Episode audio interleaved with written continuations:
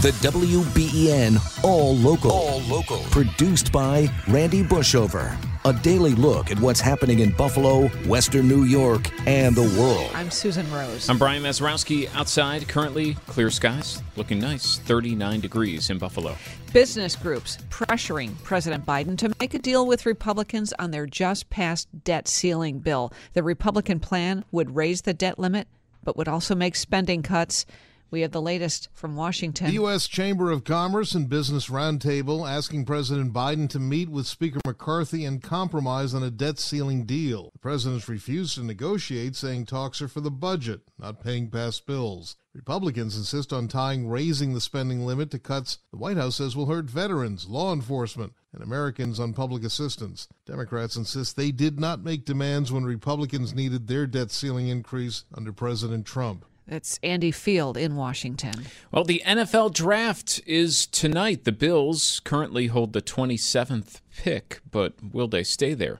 Bills beat reporter Sal Capaccio on what Brandon Beane might be thinking. There's other clues, too, that he is not afraid to move off some of these picks, even though they only have six of them, with the fact that, A, this seems to be kind of draft that we've all kind of heard him say and other people say – there's not the top end value, but there's also not really in the back end. It's really more the middle rounds and how many draftable players really are there. So if you're picking later, maybe you're more willing to part with picks because you don't you, you can just get undrafted free agents anyway because that's the value you're getting for those picks. All right, so still a lot to be sorted out. Beane talked about the idea of a trade last week. If I was in Vegas right now putting money down, I would say if we were going to do anything, it'd be more likely to go back than go up. But listen, you're, talking to a guy who gets antsy at times and goes up and gets guys. So Vegas probably would still go against what I just suggested. All right, so uh, a lot of unknowns, and you know the rumors of big trades too for the Bills, kind of swirling around the draft. Uh, we'll hear more about that coming up uh, as we go in depth throughout the morning. First round of the draft begins tonight, eight o'clock on ABC. Uh, Twenty seventh pick if they do stay there late 11 11.30 you know uh, Yeah. uh, looking back at previous drafts that's maybe ballpark when you're looking at the bills All right. I guess I'll catch it in the morning then. I think. Uh, we don't want to be thinking about snow at the end of April, but that's exactly what airport officials from across the country were doing here in Buffalo over the past week. WBEN's Max Ferry went to talk snow with the people who know it best. Buffalo once again hosted the annual International Aviation Snow Symposium this week, where airfield professionals nationwide and around the world gathered to learn, network, and exchange ideas on how to handle harsh weather conditions and snow removal on the runway. There was much discussion regarding the Buffalo Blizzard, which closed the Buffalo Niagara International Airport for five days during and after the storm. Airport maintenance supervisor James Scripture of Bangor International in Maine said it's not surprising that the airport remained closed after the blizzard. I mean, it doesn't really surprise me, uh, you know, working at uh, the airport up in Bangor. I mean, there's times it takes a long time to clean up. And uh, when you get that amount of snow, I mean, you're buried. And it takes a lot of time to move that type of snow. Chris McBride, landscape supervisor at Buffalo International, gave some insight as to what their team had to face following the days after the blizzard. It stayed closed just for the fact that I mean, five feet of snow. You got to find places to put it. You want to make sure the runways and taxiways are safe planes to land. But you know, with the driving ban going on, you, the people have to be able to get here. So we wanted to make sure everything was opened up, safe for the drivers around the airport, safe for them to get in there, and just safety again, number one concern. The team at Buffalo Niagara Airport continued to be the best of the best in removing snow. They just won their eighth Balchen Post Award for snow removal excellence during the blizzard. Yeah, we we believe Buffalo is the standard, and we at BWI we tip our hats to you guys for taking care of that because that wasn't an easy feat. Said Baltimore Washington International's Brandon Taylor. This is Max Ferry for WBEN.com News. Okay, well, the skies are expected to be busy this summer. WBEN's Tom Puckett joins us with more on why, along with some tips for people looking to take trips that may have been canceled over the past few years. With COVID restrictions lifted in much of the world, AAA's Ashley Selifchuk says expect a huge uptick in travel this summer. With those travel restrictions being lifted, everyone is looking to travel, whether it's international, which is really booming, um, it can be domestic travel, and also road trips. So depending on where you're going, it, you know, airports are going to be busy, roads are going to be busy, bookings are filling up. Haley Berg of Hopper says if you have travel credits from postponed vacations, remember to use them. Oftentimes, travelers forget that they have a future travel credit on different airlines. So keep track of those. And when you are planning a trip, if you have credit on one airline or multiple airlines, check out which airports they fly into and out of so you can try to arrange your travel a little bit around where you can book flights with those credits. And Selifchuk says if you have plans for later this summer, book now. For hotel wise and that, definitely booking ahead of time. Um, booking now, especially if you're looking for summer of this year because your trip last year was canceled or you wanted to postpone it because those hotel accommodations or the nonstop flights, those are all getting booked up really quick, and the pricing too is also in demand. So the pricing is definitely higher. So expectation from last year versus this year, pricing is definitely going to be higher. Hear more advice online. Tom Puckett, WBEN.com News. All right, Tom, thanks. It is definitely tricky, especially if you're holding credits from a trip that was canceled because of COVID.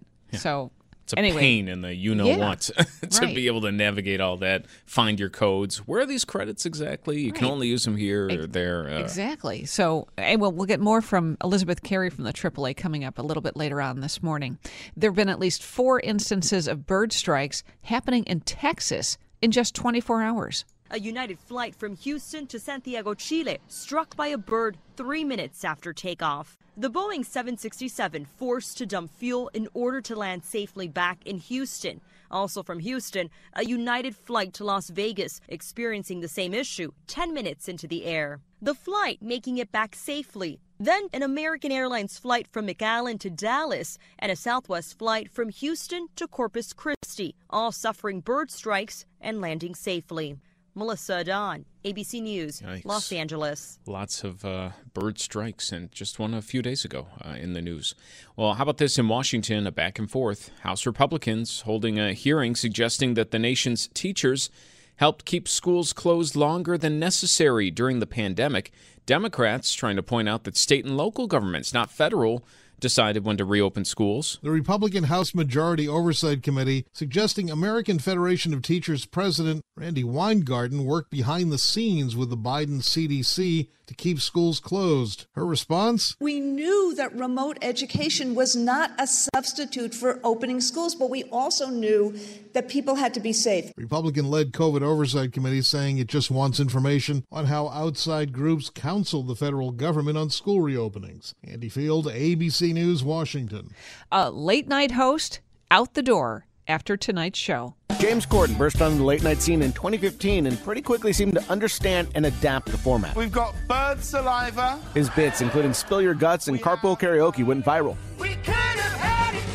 Corden knew that most people weren't going to watch him live at 1237. They'd watch pieces the next day. He started out as a relative unknown in America and turned himself into a household name. He's leaving on his own accord to do other stuff. The slot will be replaced with a different format. Tonight's final guests are Will Ferrell and Harry Styles. Jason Nathanson, ABC News, Hollywood. Uh, going to, I, I thought it was interesting going to be replaced by a different format, right? Yeah. Like, What does that and say? that's Right. Uh, that late night format. I don't know. It's just like, have you seen a promo for a late night show? You know, when's the last time where you know they're teasing their guests or whatever, and you're like, oh, I gotta Gotta watch. tune no. in for like it just never. I know. Um, I don't so- feel like I'm missing anything by not watching. No, I, not at all. Uh, and that was not always the case. Right. Uh, but it is now, it seems. So we'll see what that different format is. Interesting. Your exclusive WBEN 7 weather forecast. Mostly sunny and pleasant today with highs near 60 degrees. On Friday, we start dry. Clouds will increase. Rain arrives later in the afternoon with highs again near 60. Breezy with scattered showers on Saturday, mid 50s. Rain likely on Sunday. With your exclusive WBEN 7 weather forecast, I'm Chief Meteorologist Aaron Mentkowski. Elizabeth Carey from the AAA is joining us this morning. We're talking travel and really getting set for a record summer of air travel. In fact, I think it's supposed to be even bigger than pre pandemic numbers. What are you seeing, Elizabeth, with bookings right now? Yeah, good morning. That's exactly what we're seeing. Uh, we're on pace to set a record this summer, definitely surpassing pre pandemic numbers. Like, it would be a shock if we didn't surpass those numbers because right now, uh, travel bookings are just through the roof. If you look at like international travel bookings, which were the slowest to return, they're up 200% compared to last year just with AAA bookings right now. That's crazy. Uh, um, to look at the, these numbers, how much of this is your typical demand for travel during the summer, and how much of this is still people who have had over the past three years trips that were canceled, something like that uh, comes up, uh, some policy all of a sudden makes them unable to do it, and they have credits or unspent money that they've been holding on to and, and are looking to get out.